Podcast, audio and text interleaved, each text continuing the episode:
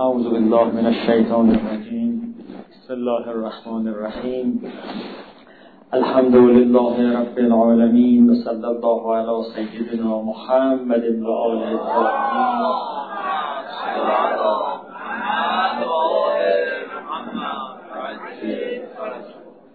واللعن الدائم على أعدائهم أجمعين من الآن إلى قيام يوم الدين. السلام عليك يا أبا عبد الله وعلى الأرواح التي حلت بفنائك. عليك مني سلام الله. أبدا ما بقيت وبقي الليل والنهار. مجددا ایام شهادت امام حسین علیه السلام رو خدمت همه دوستان اون حضرت تسلیت عرض می‌کنم. انشاءالله بتونیم از این شبها حتی اکثر بهره رو ببریم. صلوات عنایت بفرمایید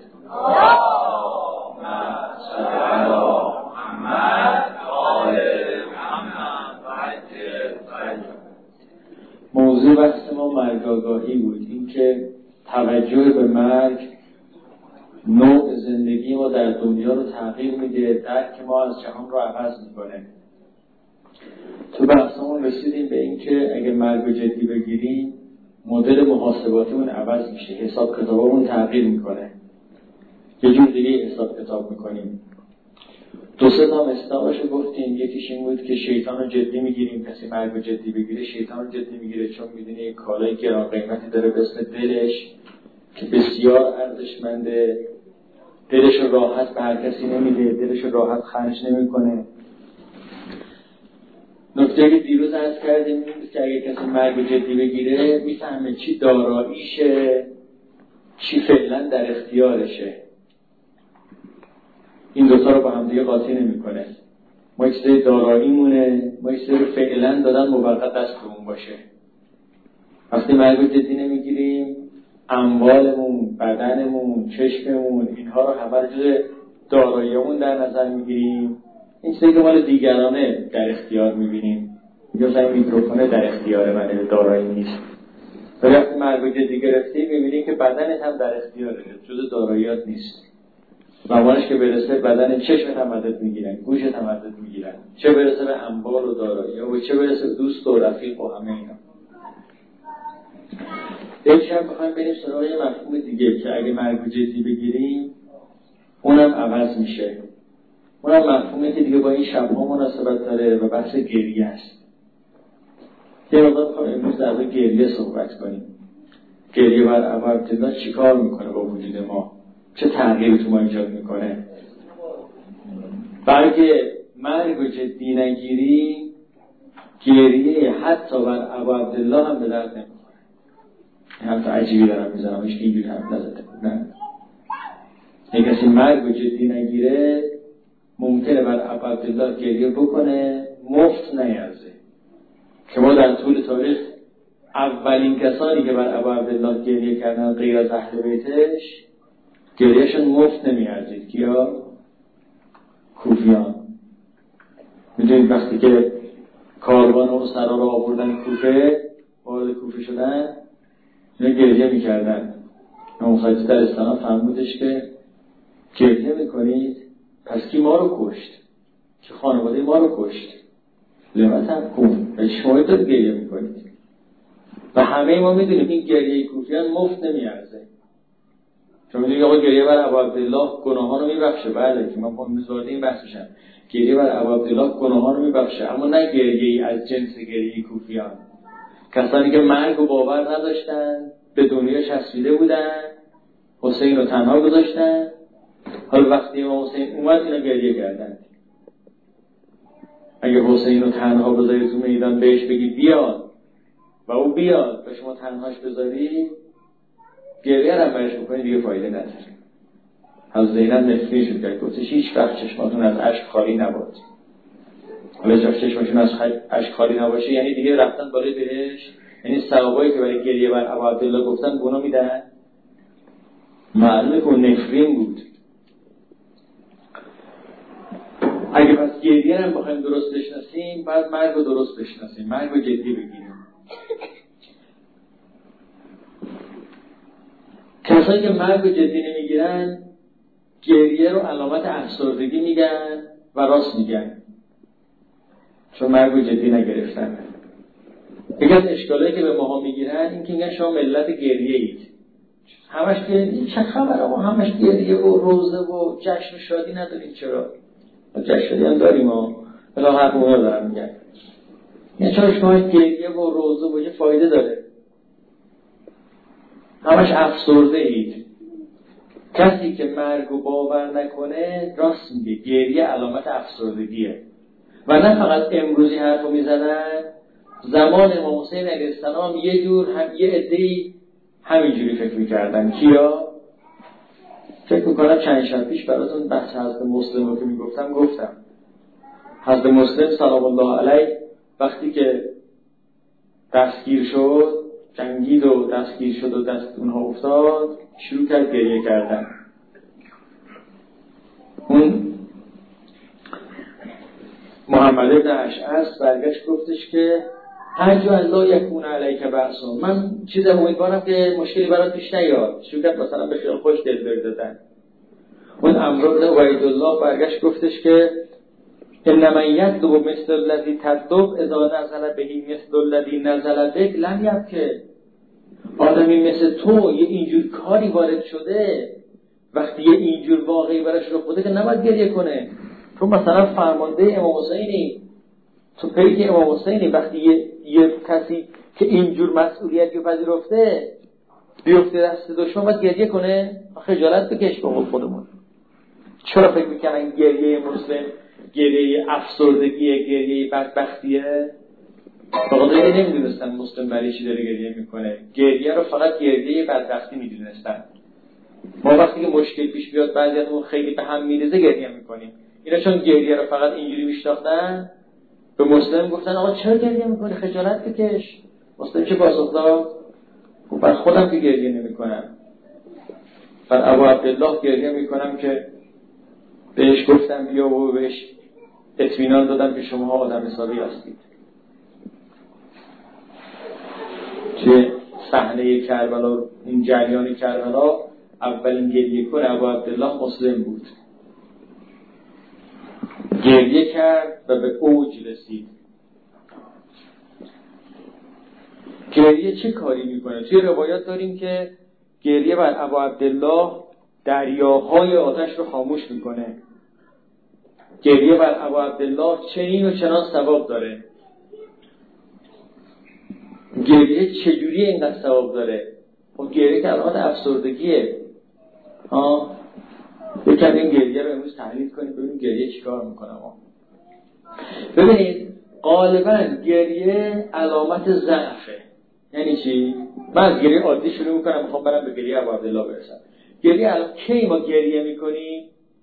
وقتی ناراحت بشیم یه مشکلی پیش بیاد برامون وقتی مشکل خیلی شدید باشه که دیگه نتونی هیچ کاری بکنی گریه می‌کنی.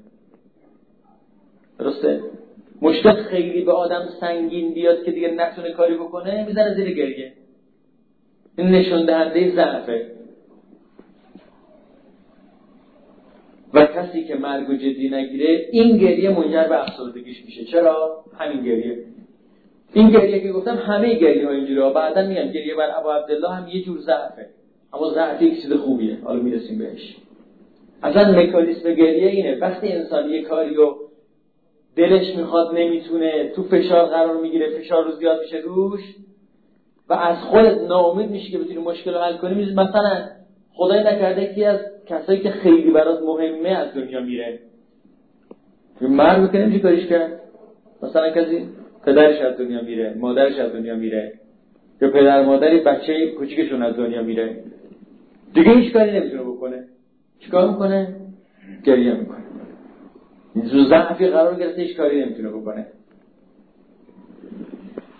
چرا خیلی ها این گریه هاشون افسردگی میاره و خیلی هستن که این گریهشون افسردگی؟ امام حسین هم برای پسرش برای علی اکبر گریه کرد دیگه. روزش رو دیشب خوندن براتون دیگه. وقتی علی اکبر رو میفرستاد اشکش جاری برای قاسمش گریه کرد. و امام حسین علیه السلام افسرده شد. چرا این گریه ها افسردگی میاره؟ به خاطر اینکه ما یکی از مشکلاتمون اینه که مرگ یادمون رفته. چه ربطی داره؟ ربطش اینه. کسی که مرگی یادش بره کسی که مرگ جدی نگیره خودش رو خیلی آدم حسابی حساب می‌کنه. خودش رو همه کاره عالم می‌بینه. رو خودش زیادی حساب می‌کنه. انگار منم که باید همین مشکلات خودم رو حل کنم. من همه کارم وقتی خودش خیلی زیادی دچار کبر میشه دچار غرور میشه. کسی که مرگ و جدی نمی‌گیره. من این همه کار انجام دادم فلانجا این کار کردم هرچی هم. این اتفاقا هرچی آدم بهره هوشیش بیشتر باشه بیشتر در معرض خطاست. وقتی بهره هوشی آدم بالاست خیلی کارا بلده که دیگران بلد نیستن. برای همین خیلی شدید در معرض غرور قرار می‌گیره. شدید در معرض کبر قرار می‌گیره. پس خدا. میگه ما پیامبر که میفرستیم مستقتم البعصا و ذرا ما غالبا پیامبر که میفرستیم همراه پیامبر که میفرستیم سختی و مصیبت هم در سر افراد میفرستیم. گفتم اگر آدم مرگ جدی بگیره مدل محاسباتش عوض میشه. ما فکر دینداری یعنی راحتی. آیه قرآنه. یه وقتی ما پیامبر فرستادیم مول بحثا و ذرا لعلهم یزرعون. وقتی پیامبر رو فرستادیم همراه پیامبر سختی فرستادیم. چرا؟ چون اینا تضرع کنن گریه کنن. خدا حالا آن موقع بگیر حال ما رو یا نه. نه چون اینها غالبا دچار رفاه های زیاد که میشن. خوشی میدن زیر, زیر دلشون. کیف می‌کنن. میگن آقا ما هر کاری می‌تونیم بکنیم. شما چیکاری پیامبر چیکار است؟ خدا چیکار است؟ فرعون شنیدی حکایت دیگه گفتش که یه چیزی بساز لعلی ابلغ الاسباب یه کاخ یه چیزی برجی بسازید. من برم خدای موسی ببینم کجاست. تو آسمونا پیداش کنم بگوجمش جبگیر شده بود.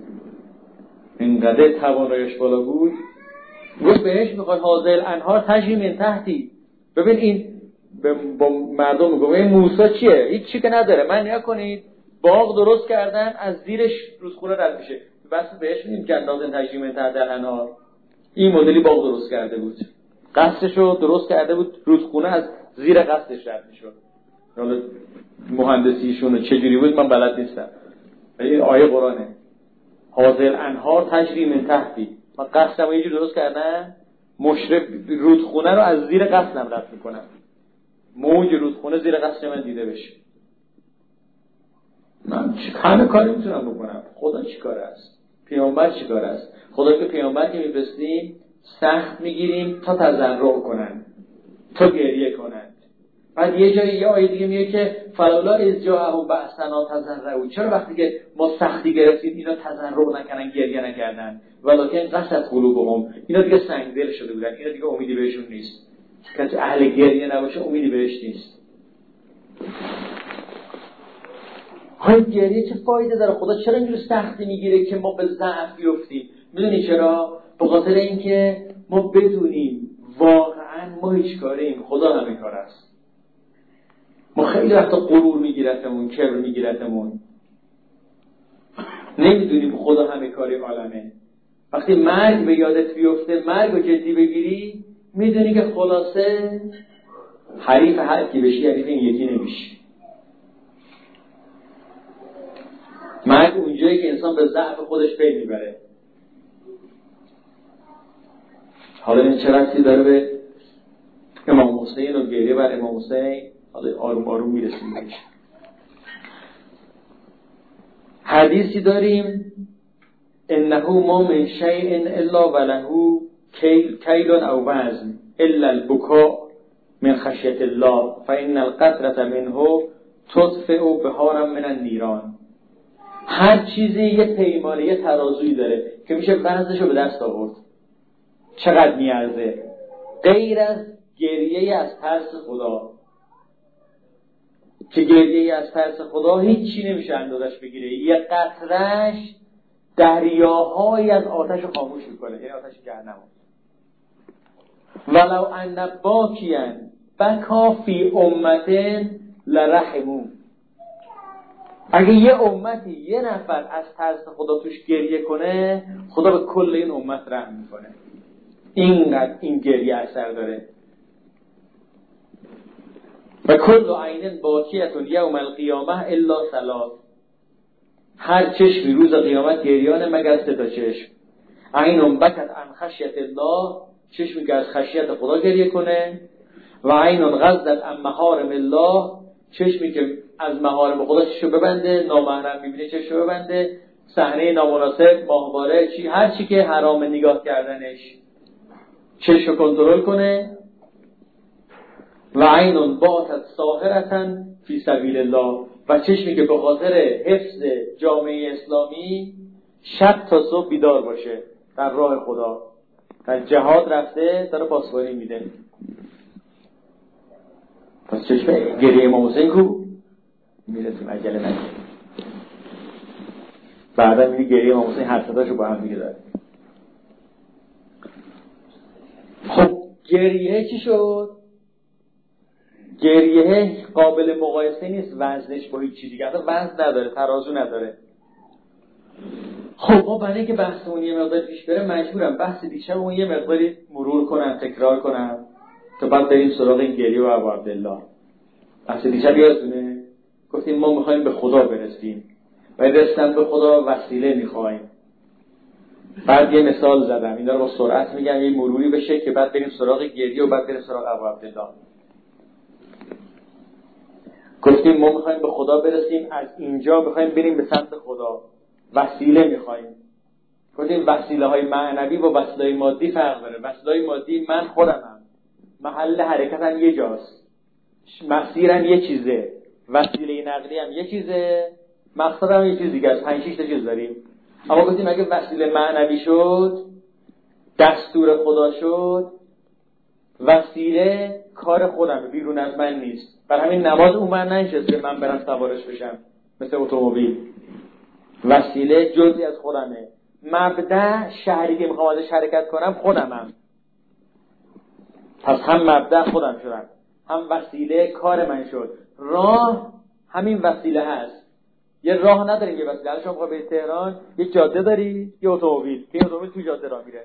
وقتی ما سراغ خدا بری سوار نماز میشی که نماز هم راه هم وسیله است. نه دیروز گفتم و فقط همین مرور می‌کنم. پس این چهارتای اولش یکی شد مون آخری که خداست چجوری به خدا بحث میشه؟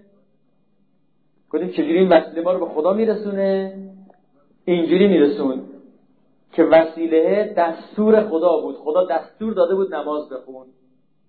وقتی دستور خدا خواسته خداست. دستور هر کسی خواسته اونه. خواسته خدا به خدا وصله.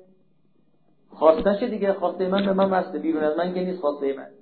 خواسته خدا هم به خودش وصله. وقتی دستور میده ما دستور خدا رو عمل می‌کنیم مستاقی از خواسته های خدا میشیم. خدا گفته نماز بخون. من نماز دارم می‌خونم شدم خواسته خدا. پس به خدا بس شدم. پس گفتیم که هرچی این وسیله طولانی تر باشه اتصال ما شدیدتره. گفتیم نماز خوندنه یه رو به اتصال ما یه رو به اما وقتی روزه می‌گیری یه صبح تا عصر معنیتت می‌زنه بالا. چرا می‌زنه بالا؟ به خاطری که از صبح تا شب تا مغرب به خدا وصل شدی. بر همین خوابیدنت عبادت نفس کشیدن عبادت. هر کاری تو موقع می‌کنی تا گناه نکردی عبادت چرا؟ چون وسیله بزرگتر شد. بعد گفتیم حجم از این بزرگتر بعد مثال زدیم. حجاب خانوم ها این خانوم ها اینجا یکی به نفشونه چرا؟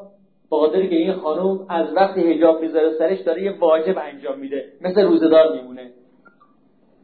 نفس کشیدنش عبادت راه رفتنش عبادت حرف زدنش عبادت گفتم حتی خوابیدنش عبادت خوابیدن مثلا تو اتوبوس. تو اتوبوس داره این شهر اون شهر میره. نمی‌دونه چادرش رو برداره. اما چادر میخوابه. خوابیدنش هم عبادت. مادام که واجب رو داره انجام میده. ما یه بحث دیروزمون بود. حالا می‌خوام از اون بحثی استفاده برای امروز بکنم. ببینید گفتیم هرچی وسیله بزرگتر باشه ارتباط ما شدیدتر میشه. روزه صبح تا شب ارتباط ما شدیدتر میشه. معنویت اون بیشتر میاره برامون. خب اما فقط این نیست. یکی دیگه اینکه هرچی وسیله شما قوی ترم باشه ارتباط شما شدیدتر میشه. من بعد دوباره مثال مادهشو بزنم. یه بار شما از اینجا می‌خواید با اتومبیل برید تهران. چقدر طول می‌کشه؟ یه بار تصمیم می‌گیری با هواپیما بری تهران. این وسیله هواپیما خیلی قوی تر از ماشینه. برای همین وقتی به هواپیما رفتی هم زودتر می‌رسی هم راحتتر می‌رسی.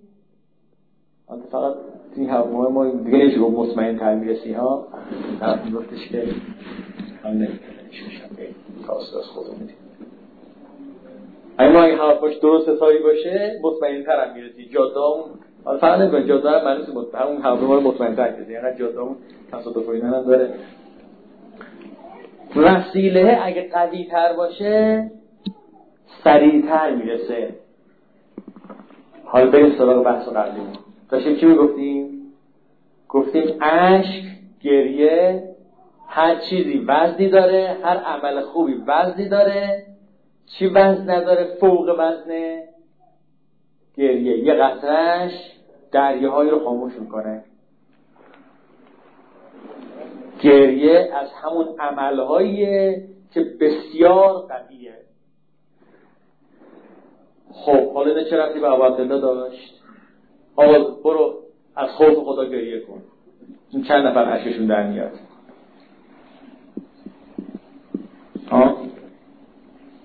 ما گریه بر عبدالله رو بگیم. استدلال آوردیم برای گریه بر خشیت خدا. حالا اینجا بعد می‌خوام برم سراغ عبدالله بحثا تو ذهنتون باشه گم نکنید بحثا.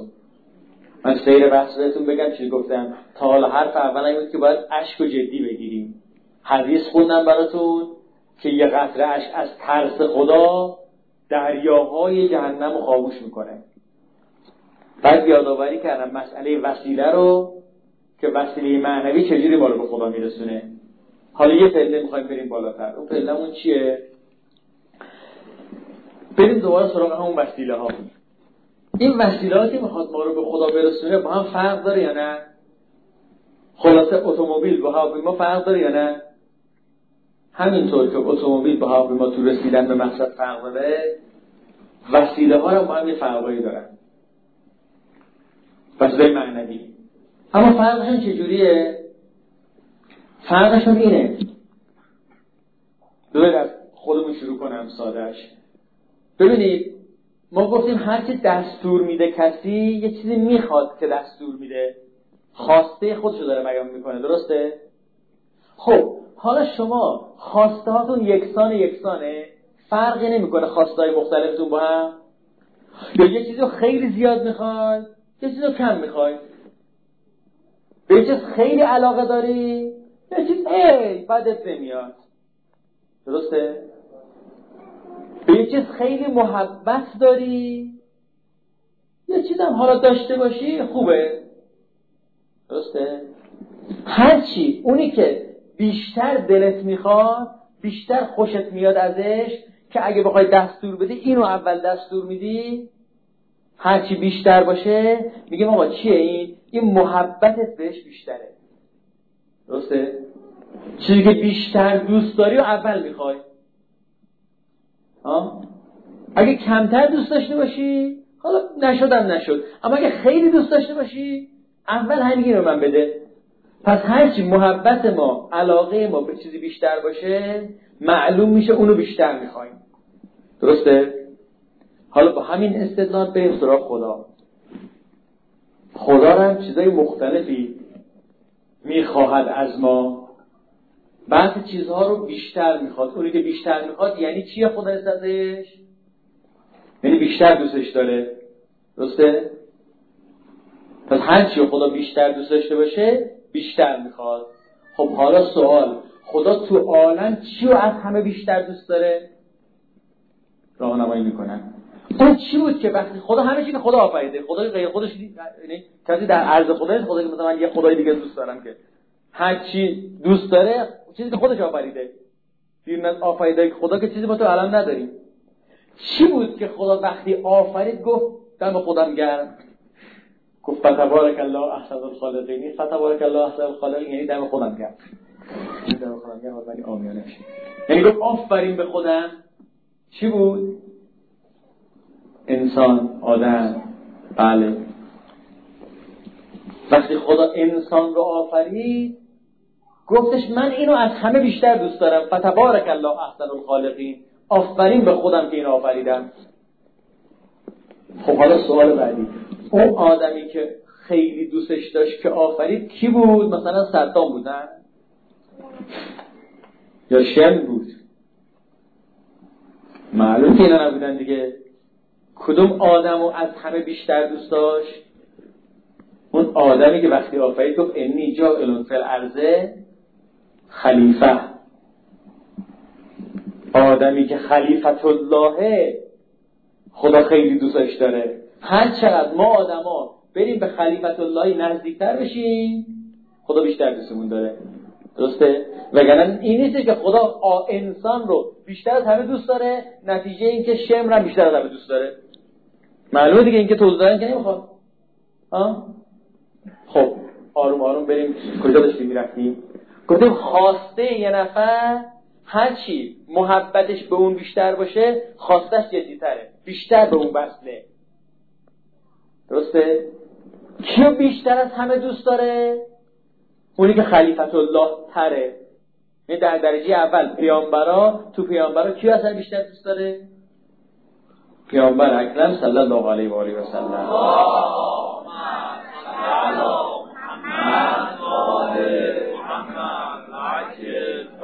من چون بعضی چهره رو تکراری می‌بینم اون شب اینجا بودم دیدم. این تکیه بحث هم با بحث منبر قبلی مشترکه ولی بحثای متفاوت هم داره. حسین کاملا تکراری نیست میگن که سلام دیگه رسید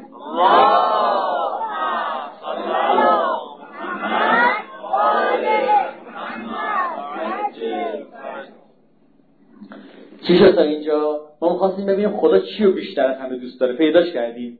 پیامبر اکرم صلی الله علیه و آله و سلم. آیه قرآن اینو دقیقا میگه. کجا گفته؟ میفرماید که قل ان کنتم تحبون الله فتبعونی یحببکم الله. سوره آل عمران آیه 31 پیامبر به مردم بگو اگر خدا رو دوست دارید از من پیامبر پیروی کنید تا خدا هم شما رو دوست داشته باشه. چرا از توی پیامبر پیروی کنیم خدا ما رو دوست داره؟ چرا؟ هم دلیلش فهمیدی. چرا؟ بخاطر که خدا پیامبر رو بیشتر دوست داره. پس هر کی هم دنبال پیامبر رفت این اول همه پیامبر رو می‌بینه. هر کی هم به پیامبر چسبید بود بعد پیامبر بعدش اونو دوست داره دیگه. پس هر کی به پیامبر نزدیکتر باشه هر کی بیشتر از پیامبر تبعیت کنه خدا رو بیشتر دوست داره. این نشون میده پیامبر خدا از همه بیشتر دوست داره. خب؟ حالا بعد پیامبر کی؟ بعد پیامبر کی؟ احسن آفرین به شما. امام علی علیه السلام اهل بیت پیامبر.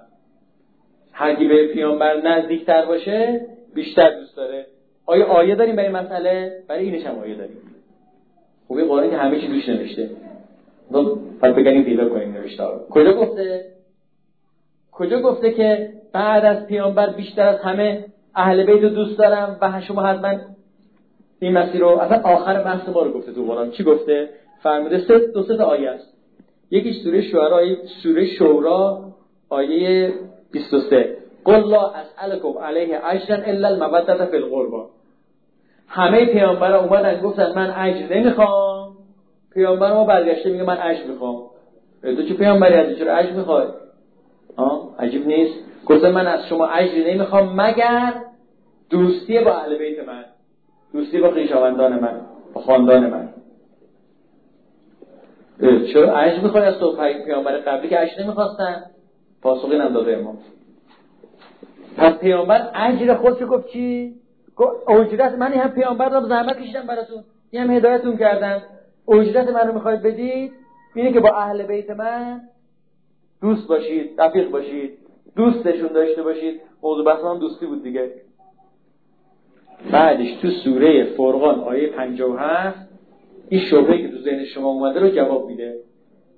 میگه قل لا اسالکم علیه اجرا الا من شاء ان یتخذ الی ربه سبیلا. اجری که بهتون گفتن می‌دونی برای کیا گفتن این اجر رو من بدن؟ برای کسانی که می‌خوان راه خدا رو برن. هر کس می‌خواهد راه خدا رو بره این اجر منو بده. یعنی این اجره برای من نیست برای توی که می‌خوای راه خدا رو بری. بلکه خیالت کاملا راحت بشه. تو سوره سبع آیه 47 فرموده قل ما سألتکم من اجر فهو لکم. اصلا اگه من گفتم اجر می‌خوام برای خودم نخواستم برای شما خواستم. این اجر الا علی الله. اجر من فقط با خداست. شما که اجر منو بدید. پس پیامبر گفت اجر به من بدید. اجر چی بود؟ دوست داشتن اهل بیت من. بعد جای دیگه گفت دوست داشتن اهل بیت چیه؟ کسی که بخواهد راه خدا را برود.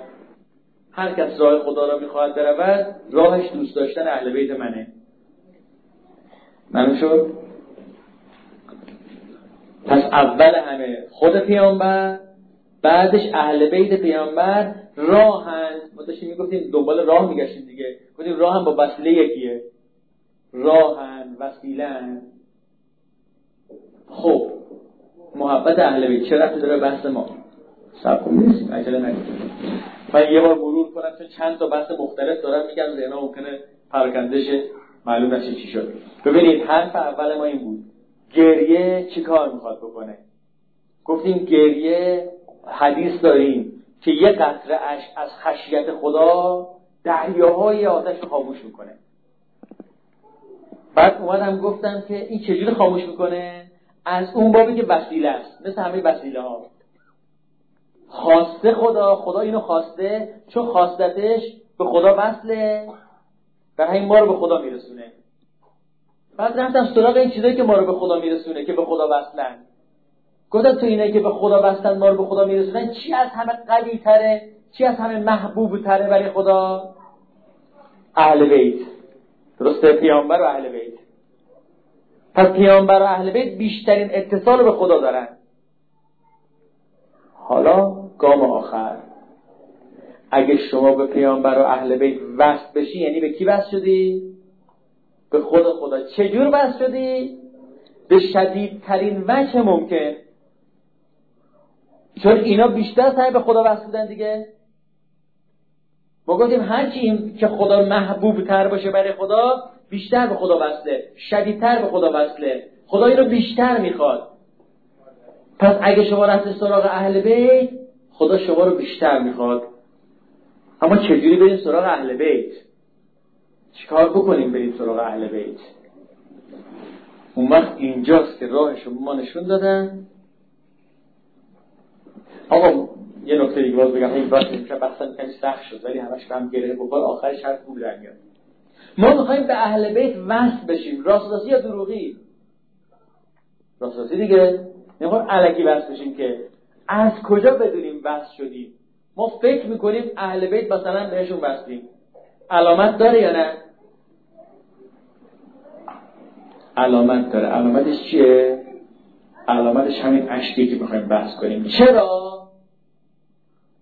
چرا این اشک علامت اتصال ما به اهل بیته؟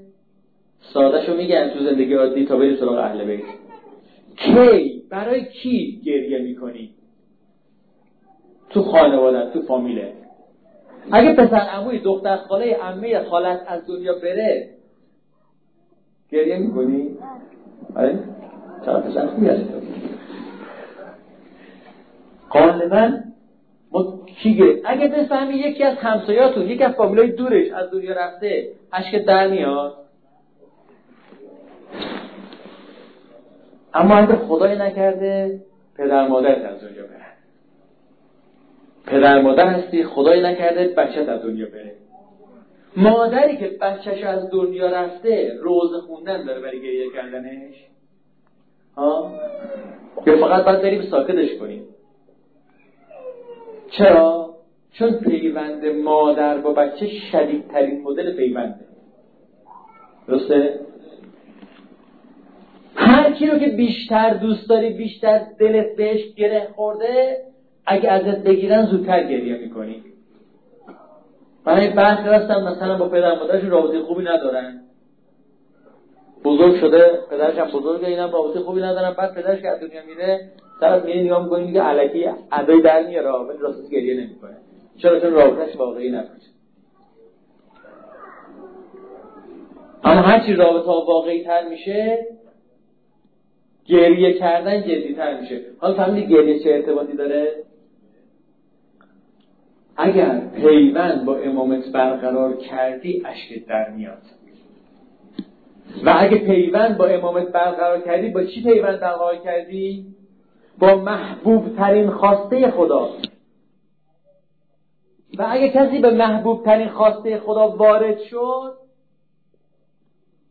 قوی ترین اتصال رو به خدا پیدا کرده. و اگه کسی قوی ترین اتصال رو با خدا پیدا کرد دریاهای آتش خاموش میشه. اون خوبی اهل بیت می‌دونی چیه؟ خوبی اهل بیت اینه که گریه از خشیت خدا چند نفرمون اهلشیم که از ترس خدا نماز شب باشیم و بخونیم و تو نماز شبمونم راستاسی از خدا بترسیم و بعد گریه کنیم. اما روزه ابو عبدالله چند نفرمون اهلشیم؟ چجوری تو روزه گریت می‌گیره؟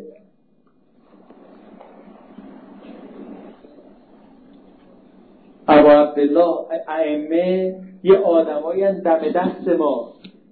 دیدن ما تحمل نداریم توان نداریم مثل اونا. خب امام علی علیه السلام شنیدید دیگه.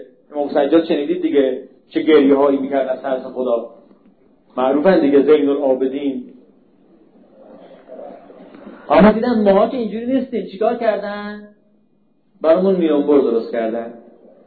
گفتن از ترس خدا نمی اشک نمیاد. هیچ نداره. دلتو بچسبون به دل کسی که دائما از ترس خدا گریه می‌کنه. روح تو اتصال بده به روح کسی که متصل به خداست. می‌خواید چرا اون بالا خاموش کنید یه کلید پایین می‌ذارن این دکمه می‌ذاری روشن میشه. طرف میگه چرا ما فقط به یاد خدا نباشیم؟ اتفاقا شما فقط به یاد خدا باش. اصلا به یاد غیر خدا نباش. اهل بیت هم اگه می‌تونی به یاد خدا باشی نیاز نیست سراغ اهل بیت بری. اما مشکلی که سیم ما بس نمیشه اون بالا. سخت بس کردن این سیم به اون بالا. برج میلاد بالا چراغ داره. شما باید برید بالای برج میلاد برج میلاد خدا که خیلی بالاتر از برج میلاد من فقط دارم ساده مثال می‌زنم برای شما. بعد بری اون بالا سیم تو بس کنی. خب من چجوری تا اون بالا برم؟ یه کسی که اون بالای بالاست در حالی که اون بالای بالاست بیا تو. بعد میگه منو که می‌بینی؟ دست منو بکش. دست اینو می‌گیری سیمت بس میشه اون بالای بالا. همین چی شد؟ اهل بیت یک نعمت بی نظیری خدا به ما داده قدرشو نمی‌دونیم حالا من منبر مسئله محسنگی گفتم یه بحثی گفتم دیگه الان نمی‌رسم اونم بگم. که اگه به اهل بیت رفتی اول سراغ خدا رفتی. این مزخرفاتی که این وهابیت میگه آقا شما سراغ خدا برو سراغ اهل بیت نرو. ما سراغ اهل بیت بریم سراغ اهل بیت نمیریم که اول به خدا می‌رسیم بعد به اهل بیت تو زیاد آشورا می‌خونیم میگه اتقرب الله ثم الیکم به موالاتکم من با موالات شما با دوست داشتن شما اول به خدا می‌رسم بعد به شما. چرا اینجوریه؟ چون اینا هیچی از خودشون ندارن. چون همه چیزش رو برای خدا داده. چون شما وقتی اینو نگاه می‌کنی فقط یاد خدا میفتی و همین وقتی سراغ اهل بیت میری شما سراغ خدا رفتی سراغ اهل بیت نرفتی که خدا چون ماها ضعیف بودیم ماها ناتوان بودیم ما درکمون از خدا ضعیف بود نمی‌تونستیم از خشیت خدا گریه کنیم. اهل بیت گذاشتن جلوی ما گفتن ببین چی شده دلت بسوزه دلت که سوخت اشکت که جاری شد معلوم که اتصال برقرار کردی. چون برای هر کسی ما گریه نمی کنیم ما برای کسی گریه می‌کنیم که دلمون باش ارتباط بگیره. گفتم برای بچت گریه می‌کنی برای مادرت گریه می‌کنی برای غریبه گریه نمی‌کنی. بعد میگه ابو عبدالله انقدر آشناست انقدر آشناست که هرچی گریه می‌کنی بازم جا داره. اون بچه هایی که برای مادر پدرشون گریه می‌کنن پنج سال بعد برو سراغش دیگه گریه نمی‌کنه. سالگرد مثلا پدرش و مادرش رو برگزار می‌کنه دیگه تو سالگرد گریه نمی‌کنه. اما شما چی؟ هر سال سالگرد آقا 1300 سالی گذشته هر سال میای سالگرد آقا گریه می‌کنی. ببین چه پیوندی برقرار کردیم با امام. ببین چه نعمتی دادن. ببین چجوری ما رو بردن بالای بهشت. حیف که ما اینی نیستیم بالای بهشت دلو می‌خواد ببینیم جهنم چه خبر وایسیم بالای بهشت خیلی اصحاب المستقیم. جمعه زده تو مجلس عبد همینش هم باز کلی کلی صفاست همینش هم کلی صفاست یه چند دقیقه رفتیم تو بهشت دیگه. حالا یه چند ساعتی رفتیم. یه شب این شبای محرم یه ساعتی میریم تو بهشت. جدی اون وسط روزه بهت بگن آقا پاشو برو بهشت. میری بابا من تو بهشتم کجا بخوای برم؟ اون موقع عشقت داره در میاد. بهشت رو داری تجربه می‌کنی. چون وصل شدی به خود خدا. چون اهل بیت آینه خدا چون از خودش امام حسین اصلا چیکار کرد؟ چی شو برای خدا نداد؟ بگو ببینم چی داشت که نده برای خدا؟ علی اکبرش داد یا نه؟ علی اکبرش داد یا نه؟ همه داراییش داد یا نه؟ اصحابش داد یا نه؟ زینبش هم داد یا نه؟ چیزی مون برای خودش؟ همه داد برای خدا. بعد همه داد برای خدا ما هم میریم سراغ اون سری میریم سراغ خدا. اصلا دیگه بریم سراغ مختل روزه بخونیم. میشه شب عباس. عباس نمیشتن امشب یه می‌خوام اجازه بدین یه کمی زیادی مختل بخونم. یکم عباس بشناسیم. عباس کن. آقا می‌دونی یکی از خوبی های کربلا اینه که تو کربلا امام حسین که هست سری داشت محفوظ. اما غیر از امام حسین عباس هم هست. می‌دونی عباس بودنش چه صفایی داره؟ آخه آدم از امام حسین خیلی خجالت می‌کشه. اما با عباس خودمونی تری کنیم پس اگه خوبی عباس اینه که اگه گناه هم بکنی عباس هم میاد دست می‌گیره. اگه به مشکل بخوری تو کربلا به مشکل بخوری عباس هست قصه نداشته باش. قصه چی می‌خوری؟ عباس داریم ما. بگم برات مقطع که هر کی تو کربلا مشکل می‌خورد قصه نداشت عباس داشت. امام حسین که اصل کاره. اما امام حسین دیگه آدم خجالت می‌کشه. عباس خودمونی تره. این مردم با عباس بیشتر راحتتر میرن. در دل چون گفتن به اون معصوم نیست ما باورمون شده. که جز چهارده معصوم نیست. خب یه آدمی مثل ماهاست دیگه حتما. روز کربلا که میشه دیدینی برخی ها خیلی رزماور بودن جنگجو بودن مثل خود عباس. که حالا بعد مقتل عباس رو بکنن ببین چیکار کرده عباس. اما برخی ها بودن ضعیف بودن. خب اینا همه که اهل جنگ نبودن بابا. همه که کار کشته نبودن که. طرف مثلا بقال بود طرف تو مغازش داشت کارشو می‌کرد طرف نمی‌دونم کار عادی داشتن. همشون اهل جنگ که نبودن. اما به عشق حسین اومدن. مهم نیست کی هستی هر کی هستی به عشق حسین بیا. هیچ سابقا اصلا برای امام حسین مهم نیست. هر سابقه بیای مجلس ابو عبدالله ابو عبدالله راست میده بعد یه کسایی مثل عباس مثل حبیب مثل مسلم نوسجه مثل آبس اینا تکی می‌زدن به قلب دشمن. تکی که می‌زدن تارومار می‌کردن. اما اینا که ضعیفتر بودن خیلی وارد نبودن چهار پنج تایی می‌رفتن. یکی از اینا که چهار پنج تا با هم پشتن رفتن. امر ابن خالد سیدافی اسم اینا رو میگم اسم اینا برکته. اصحاب امام حسین رو بشناسیم اسمشون رو ببریم. بگیم آقا ما اینا رو دوست داریم. ما فقط عباس دوست ما تمام آشنایی ها رو دوست داریم. ما هر کی محبت امام حسین تو دلش دوستش داریم. چه برسه به اصحاب آشورا. امر ابن خالد سیداوی. با جابر ابن حارس سلمانی. با یه غلام این امر ابن خالد داشته به اسم سعد. با مجمع ابن عبدالله آیدی.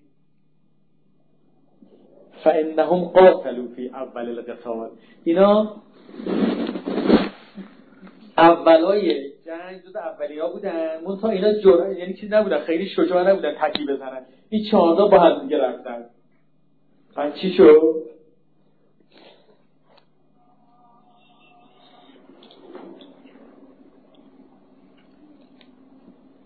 فشدوا مقدمین به اسیافهم علی الناس فلما وغلوا عطف علیهم الناس. اولش خیلی قهرمانانه رفتن. با اینکه خیلی کارکش نبودن قهرمانانه زدن به دل دشمن سخت گرفتن. اما اونو جمعیت زیاد بود. یه دفعه جمعیت عزیز اینا رو حلقه زد.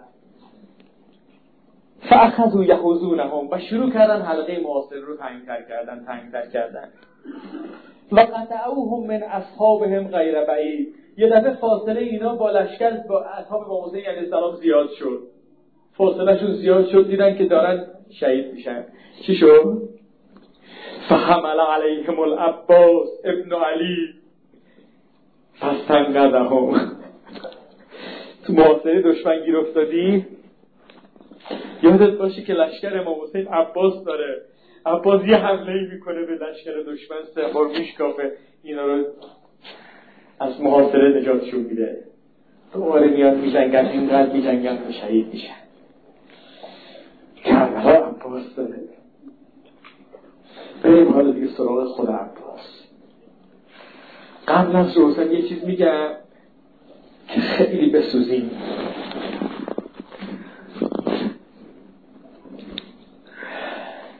عباس بابل هوایج بود. نه اینکه بابل هوایج شد. بابل هوایج حسین شد. اما بابل هوایج بود. و می‌خوام برات روزه بخونم که چی شد؟ عباس بابل هوایج شد باب هوایج الحسین. این برداشت خودمه که چرا اینجوری شد. اما روزه رو می‌خونم برات. ببین غیر اینه. ببین عباس چی شد؟ شد باب هوایج این باب هوایج الحسین یکم برات توضیح بدن عباس باب هوایج حسینه. یعنی چی؟ یعنی حاجت داری خدمت آقا؟ اول برو سراغ عباس. یه ادبایی که تو کربلا میگن هر دوتاشو می‌تونی بکنی. اما این یه ادب یه راه شایع شده چیز خوبی هم هست. که میگن وقتی رفتی کربلا قبل از اینکه بری حرم عبدالله اول برو حرم از عباس. برو اونجا. اجازه بگی آقا باب حسینه. اگه آقا اجازه داد برو حرم امام حسین اگه اجازه نداد نرو. وایسا تا آقا اجازه بده. خب از کجا بفهمیم اجازه داد یا نه؟ آیت الله بهشت میفرمودن که این عشق علامت اذنه. وقتی رفتی حرم امام رضا هر حرمی رفتی دم در وایسا نرو سری تو. وایسا با آقا صحبت کن. اذن دخول بخون. از آقا اجازه بخون. اگه اجازه داد برو. اگه اجازه نداد رو چیکار کنم؟ اجازه ندی نمیام تو آقا نیکم بایستو دم در رو من اجازه ندارم بایستو دم در تو اجازه بدی؟ یکم بایستو دم در آقا خیلی مهربون اجازه میده. خیلی مهربونه من اولین بار که رفته بودم کربلا بلد نبودم. عشق حسین داشتم؟ بلد نبودم. اینو میگم اگر رفتی کربلا یاد بگیری چیکار کنی. من رفتم رفتم کربلا شیدان که آقا به از, از اما رفتم علکیه زیارت حضرت عباس علکی کردن. آقا برم سر حرم حسین دیگه. آقا رفتم حرم حسین هر کاری کردن اصلا گریم نمی اومد عجب ما که همیشه اهل روزه بودیم اهل گریه بودیم. اصلا حالم از خودم به هم خورده بود. در از حرم بیرون اعصاب خود شد. خدایا ما چی شد؟ رامون ندادن. فهمیدم مشکلم کجاست. برگشتم حرم عباس. گفتم آقا ببخشید ما درست اجازه نگرفتیم از آقا عباس یه عنایتی کرد به ما. عشق ما رو باز کرد. جزون خالی جزون خالی رفتم حرم ابو عبدالله نتونستم یه زیارت کنم. انشاءالله توفیق بشه همه با هم بریم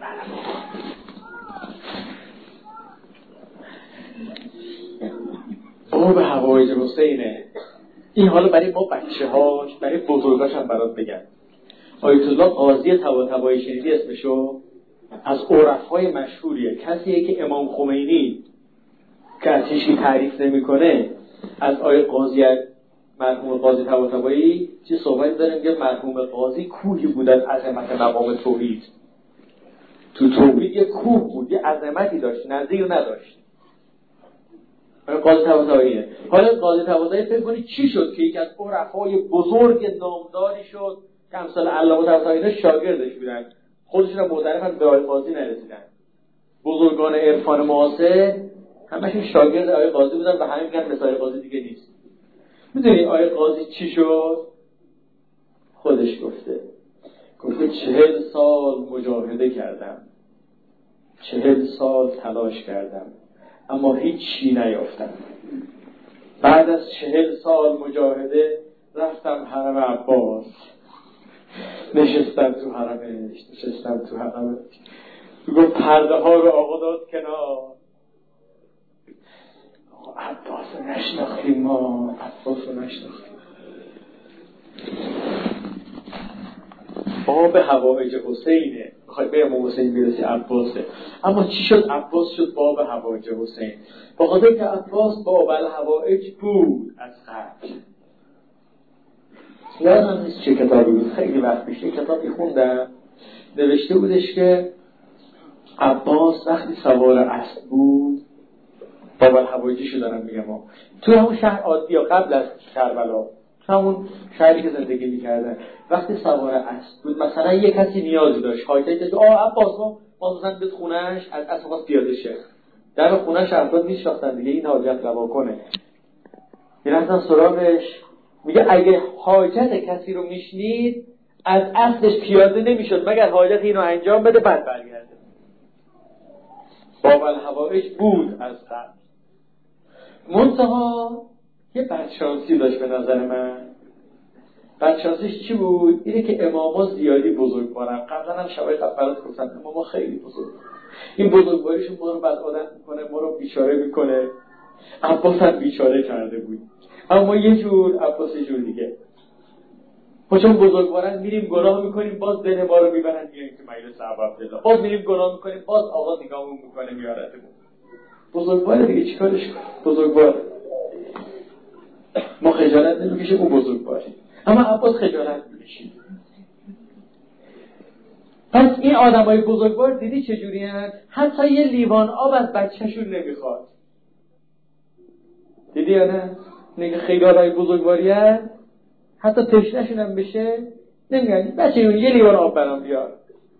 عباس که بابل هوایجه به نظر من گمان من اینه که حسرت به دلش مونده بود بابا من حاجت همه مردم رو انجام دادم. نمیشه حسین هم یه حاجتی از من بخواد نمیشه حسین هم به من بگه یه حاجتی دارم. نشده بود چیکار آقا گذشت و گذشت و رسید روز آشورا حالا دیگه مختل برات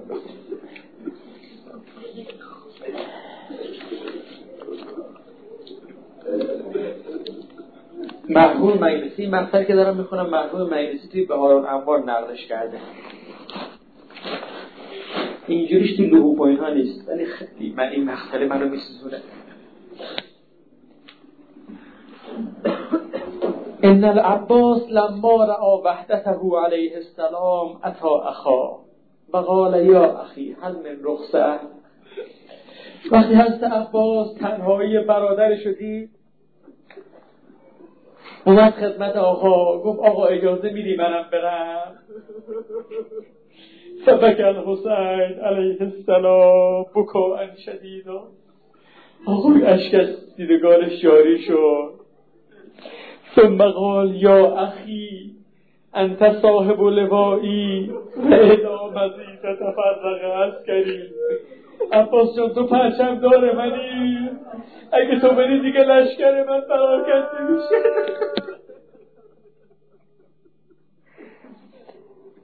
فقال العباس قد ضاق صدری و سئمت من الحیات و اريد ان اطلب ثوری من هؤلاء المنافقین. همیشه میگم هر جارم برم میگم روزه تکراری هم بدم نمیاد بخونم به خاطر اینکه درد سنگینیه و هر جا اینو خوندم یاد این واقع میفتم می‌دونی؟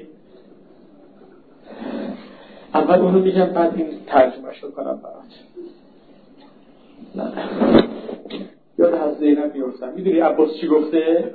عباس گفته این جمله که خوندم میگه آقا جون برادرم سینم تنگ آمده و از زندگی خسته شدم. بخوام برم رو بگیرم. امان از دل زینب. آقا عباس دلش دریاست. می‌دونی دل دریا یعنی چی؟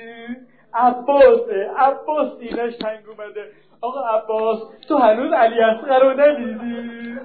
تو هنوز عبدالله حسن رو ندیدی؟ تو هنوز گودال قدگاه رو ندیدی؟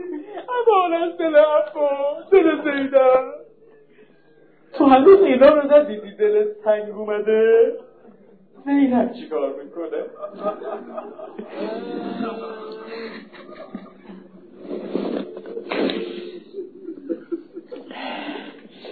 فقال الحسين فضل لهؤلاء الاطفال قلیلا من الماء. آقا گفتش که حالا که بخوای بری قبلش برو یه کمی آب بری بچه ها بیا. فذهب العباس و وعظهم و حذرهم. فلم ینفعهم فرجع الى اخی فاخبره. آقا عباس فکر کرده شاید اینا آدم بشن. رفتش خطاب به لشکر صحبت کرد نصیحتشون کرد. بابا. با ما کار دارید این بچه ها چه گناهی کردن؟ چی گفت؟ اثر نکرد تو دل سنگ اونا. برگشت تحلیل آقا گفت آقا گفتی آبیار من رفتم گفتم اما یه دفعه چی شد؟ فسمع الاطفال ینادون العتش دیدم شیرین بچه ها دارن العتش آقا یادش افتاد تو عمرش آقا هیچ وقت حاجت ازش نخواسته بود. الان آقا حاجت خواسته. به من گفته برو عباسه کمی آب بیار. فرکب فرسه و اخذ رمحه و القربه و قصد نحو الفرات. پرید روی اسب شمشیرش نیزش رو برداشت مشکشم برداشت حمله کرد به سمت فرات. آخو از من یه حاجت خواست. تو برخی مقاتل نوشتن تا عباس سوار شد خود آقا عبا عبدالله هم پشت سرش سوار شد. به تاخت رفت اما عباس دیگه سر از نمی‌شناسه دیگه. عباس زده به قلب دشمن. آقا عبدالله داره دنبالش میره اما عباس چنان داره میره فاصله میفته دشمن هم بین آقا و عباس فاصله میندازن آقا مشغول جنگ میشه عباس میره. آقا حاجت خواست آخر از من. فاحاط بهی اربعت و آلاف من من کانو موکلین الفرات. چقدر از لشکر باشد برای فرات؟ چهار هزار تا. اما عباسه و رماه به نمل با هر چی می‌رسید میزدنش. تیر شمشیر نیزه. اما آقا عباس داره میره. چیکار می‌کنه؟ فکشفهم میشکاف اینها رو. و قتل منهم علا ما روی ثمانین رجلن. هشتاد تا تا برسه به آب زد در داغون کرد. آقا عباس فکری علکیه؟ فلما رسید آب. فلما ان یشرب غرفتا من الماء ذکر عتش من نمی‌دونم این راوی کی بوده. ولی حس من دیگه از این لشکر عمر سعد درست نمیفهمیده عباس کیه. آقا من میگم ببین آقا این توی راوی می‌دونی تو ذهن عباس چی میگذشت که داری حرف می‌زنی میگی بلند کرد خواست بخوره؟ من میگم آقا دست برد تو آب بلند کرد. چون این که اینا دیدن اینو دیگه دستشو برد تو آب بلند کرد. همین. من میگم دستشو برد تو آب بلند کرد. گفت ای آب تو اینجایی اطفال داشتم حسین من داشتم من تو رو آب بخورم من آب بخورم. بذار عباس میگم. رجب خوند. یا نفس من بعد الحسین خونی و بعده لا کنت ان تکونی. هذا حسین وارد المنونی و تشتبینی وارد المعینی. ای نفس بعد از حسین نمی‌خوام یه لحظه زنده باشی. این حسینه که در میان لشکر دشمن اسیر افتاده. و تو احتمال داره بخوای آب سرد بخوری؟ عباس آب نمی‌خواد بخوره. عباس سر با آب در دل می‌کنه. آقا عباس می‌خواد برگرده. خب چجور برگرده؟ ببینید کربلا نمی‌دونم اونایی که رفتن یه مقدار براتون علامت سوال پیش بیاد می‌خوام اینو بگم اگه رفتی کربلا بفهمی مسئله چی بود. یه مسیر اصلی که عباس زد مسیر اصلی رو رفت به سمت فرات. اما مسیر اصلی لشکر دشمن بود. لشکر دشمن تیر داره نیزه داره شمشیر داره. سنگ هم داره عباس هیچ کدوم اینا عین خیالش نمیاد. اما مشک که عین خیالش میاد. عباس تحول شمشیر داره مشک تحول نداره. و همین عباس چیکار کرد؟ عباس دید از این مسیر بخواد برگرده خب مشک سالم نمیمونه. چیکار کنم؟ بندازم از اون مسیر کنار دور بزنم اونجا نخلستانه. تو نخلستان تیر و اینا که بزنم به نخلا می‌گیره. نمی‌تونن تو نخلستان راحت بزننش. انداخت از مسیر اونور دور زد. در شما نگاه کنید که کربلا برید می‌بینی خیمگاه این باز حرم عبادل محل جنگ اینجا عباس اون بره چرا عباس اون بره چون داشت دور می‌زد از تو خیلی نخلگاه بیاد از توی نخلستان بیاد. خب چی شد؟ آخه اینا که عباس وقتی که داشت می‌رفت آب بیاره. هفتاد تا رو کش. حالی که می‌خواست آب برسونه کسی می‌تونه حریف عباس بشه؟ چیکار کردن؟ خوب شد. عباس از تو نخلستان میاد. نخلای بزرگ داریم میشه رفت پشتش قایم شو.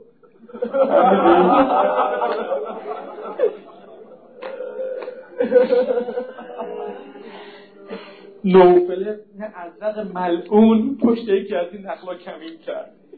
آقا با سرعت داره میاد حواسش به این جانیز حواسش اینه که مشک رو برسونه بله اون از سمت راستش میاد جلو یه ضربه می‌زنه دست راست آقا. فالله ان قطعتمو یمینی انی احامی ابدا عن دینی عن امام صادق الیقینی نجل النبی الطاهر الامینی. به خدا قسم اگه دست راست منو بزنید من تا ابد از دین خودم حمایت می‌کنم. از امامی که یقین دارم به صداقتش همون که از خاندان پیامبر اکرمه. دست راست زدن با دست چپ گرفت الفا فحمل الغربت علا کتفه الایسر مشکل انداخت رو دوش چپش. یه ملعون دیگه به اسم نوفل اون بار کمین کرد. تاش میومد از اون بر دست چپش زد. مشروع دست دست بالاست. راحت شمشیر بخوره دست چپش رو زدن آقا فریاد زد. یا نفس لا تخش من الکفاری فابشری برحمت الجباری مع النبی سید المختاری قد قطعوا ببغیهم یساری فاصلهم یا رب حذر ناری ای نفس از این کفار نترس. تو به رحمت خدای جبار بشارت میدم. همراه با پیامبری که خدا برگزیده با ظلم و ستمشون دست چپ منم زدن. خدایا عذاب جهنم و به اینا بچشان. آقا همچنان به تاختاش می دیگه نخلستان تمام شد. از نخلستان اومد بیرون. امان از تیر امان از تیر. نمی‌دونم کربلا رفتی یا نه. شما اگر رفتی کربلا این دفعه تمام این بازارینا رو صرف نظر کن ازش. از اونجا آقا همونجا که افتاد همونجا شهید دفنش کردن.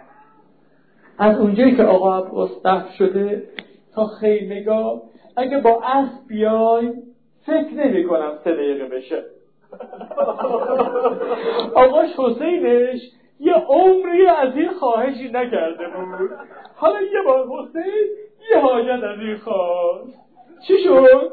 تیر اومد خورد به مش من خیلی گفتم آقا سرگردون شد. من چیکار کنم؟ برگردم. دست ندارم مشکو بکنم یا خیمه. حسین یه حاجت از من آقا حیران شد تو حیران حیرتش یه ملعونی اومد عبود به دست